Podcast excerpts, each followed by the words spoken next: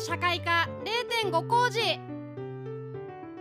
さあ一工事が始まる前の学生にも聞いてほしい0.5工事の時間です。それではあっちゃんさん本日のテーマからお願いします。はい今日は国際女性デーということで、はい。えー今日もねラジあアップもそういう選曲になっているかと思いますが、うんうん。えーっと県内もそうですけどもこうさまざまな視点から女性の権利だったりとか、まあ、置かれている状況やまたはそれからの改善策みたいなことについて考えるイベントが多数開かれてますね、はい。私も今日朝紹介したように先週、まあ、登壇をしてきたりしていますけれども、はい。今日はその国際女性デーについて、えーちなんでいろいろ考えていきたいなと思います。はいまず国際女性デーというのは1904年のニューヨークでこう婦人参政権いわゆるまあ女性参政権ですね、を求めたデモ、まあ、これが起源となっているというふうに言われてまして、はい。国連によって、えー1975年に3月8日えー8日を国際女性デーとして制定されたというふうにまあ言われてます。はい。うん。まあ、こういうあそれで黄色いのはミモザの色を、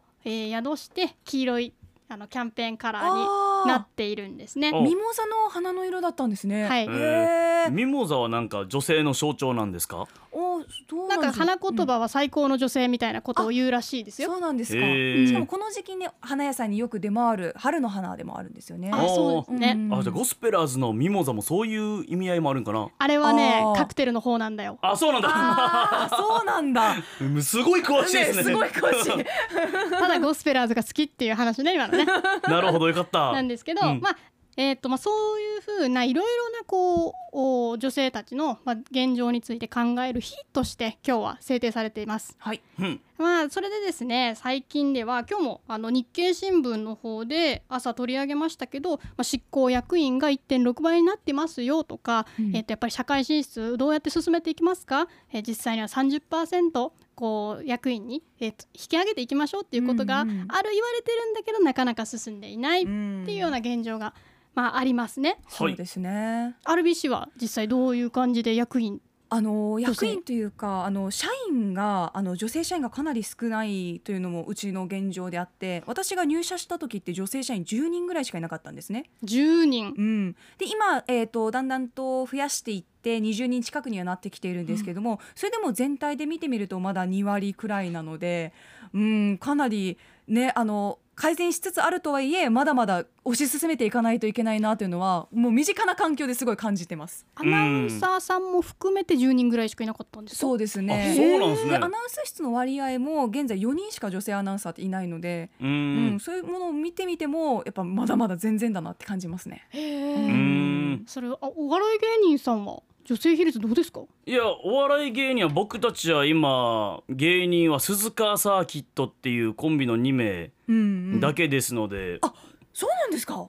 もうそうですね。ああそうか劇団おじさんには女性は何人かいるけど、はいはい。えっと、芸人さんとして活躍されてるのは2名、うん。あそうですか、うまあ芸人はゴリゴリの男社会ですからうね、ん、あのそのイメージありますね。確かに。うん。そうですよね。はい。まあまあそこもねまあその女性という視点から見たらまた違うお笑いができたりとかうん。いう可能性幅が広がるっていう意味ではね、大事だと思いますねその観点、はい。そうですね、うん。うん。県内でもこの国際女性デーに合わせていろいろな女性力とかっていう風なものを問い直す企画の紙面だったりとか、うん。あとはその女性活躍に関して実態がどうなっているのかっていう紙面もいっぱい出てきたんですけど、うん。先月ぐらいにその管理職の3割が、えっと女性を登用しているということで灰原町の役場の記事が載っていたりとか県内でもその昇進に対して性別をこう問われずに、えーなんだろうな認めて、いあの登用されているっていう事例が増えているはい。そうなんですね。はい。ただ一方でその実際にどういう部署に配置されているのかっていうふうなことを見ていくとあ実ははいはい。男性はその人事や企画系にあの配属が決まっているんだけれども女性はその医療とか福祉うん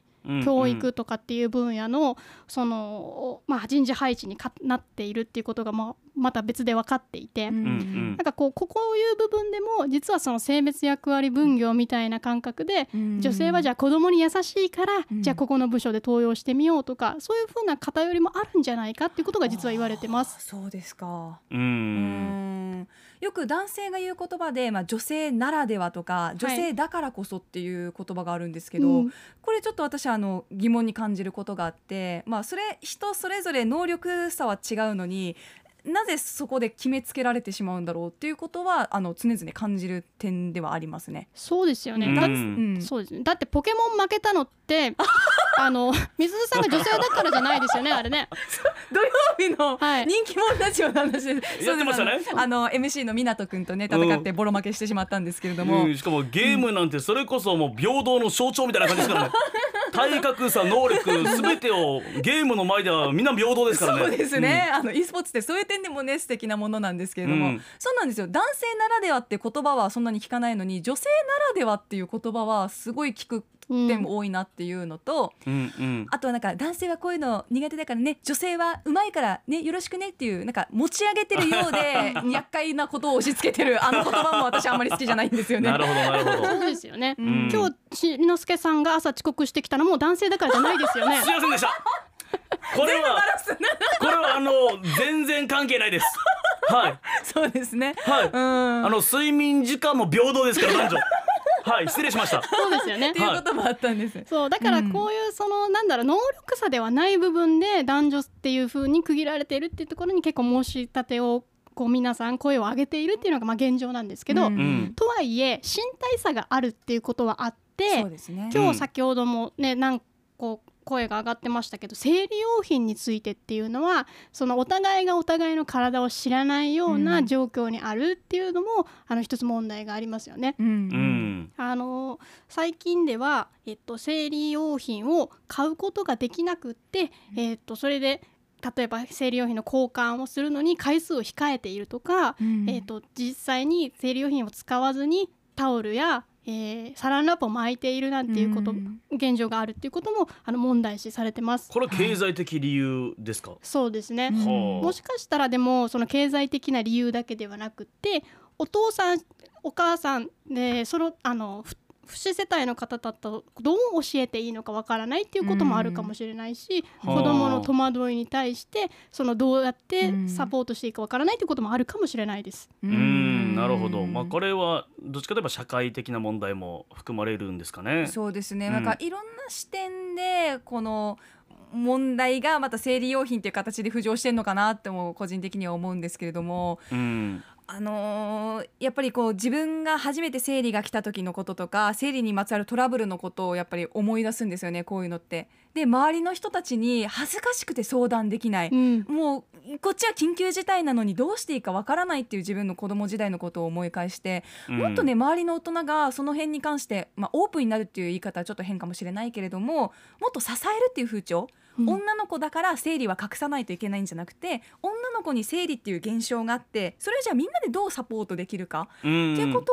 を男の子も女の子も考えた方がいい。ああそうですね。で確かに。世代を超えて議論されるべきうん。うんと私は感じてますね。うん。そのきつさとかって、まあ男の人は身をもって実感することはできないのでだからこの生理だから、えーうん。ちょっと今日体調悪いとか、うん。休みますっていうところがじゃあなんでどういう気持ちなのかとかうん。いうのを確かみんなで知る機会が増えればいいなと思いますね。うんうんうん、そうですね。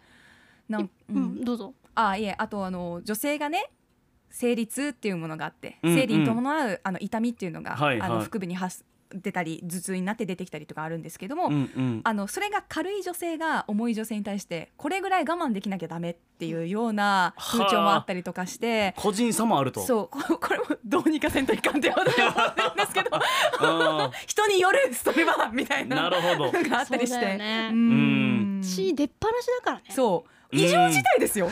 もう異常事態ですねそれは。こ。の状況でもうん。血が出てるんですよ。流血してるんですよ。いやな何を声を大にして でもそういうことですよね。っていうような状態にあるっていううん。状況ね、あの女性の方って月に1回あったりとかして、まあ、それをねもっとみんなで話し合えたらいいなって思ってるんですけどね。うん、うん。まあ今、えーまあ声を大にして、うん。まあ言ったようなことが、まあこれがタブー視、されてるような感じですけどなかなか聞かないですからね、ううんんまあそういう、うん、ことをしっかり直に、うん、知れる機会というのは確かにあっていいと思いますね。うんあの先日ですね2020年、まあ、昨年度かの2月にはスコットランドではあの生理用品が無償化するっていうふうに、まあ、義務付ける法案がもう制定されていて、はい。11月から法法案がもう制定化されました。でそのそれだけじゃなくて学校にもその生理用品を無償で配布しておきましょうっていうようなあうん。の動きがもう出ていて、うんはいはい。まあ日本でもそういうふうに学校で生理用品を置いておこうよっていうような声が今上がっているような状態なんですけど、ううん。ん生理用品自体は本当軽減税率にも反映されてなくて、うん生活必需品と見なされてないような状態があるんですよね。そうなんですよね。これはさっき聞いてちょっとびっくりしましたね、うんあそうなんだっていうそう毎月使うものなのに8%になってないっていうのがね消費税率が。っていうことでも結構そのあの軽減税率の話が導入された時にそれで話題になってましたよねかなり。うん。抗議の声も上がっていたんですけども、うん。まあ、未だ10%のままということで。はい、うん。こんな中であの明日からファミリーマートさんは生理用品マイナス2%にするキャンペーンをしたりとか今もう日本の中でもそういう声がたくさん上がっていてうん。でこういった時にね女性だけどうしてそういう特権がっていうふうに言われるかもしれないんですけど、うん。いやいや人口の半分女性なんで、うんもううん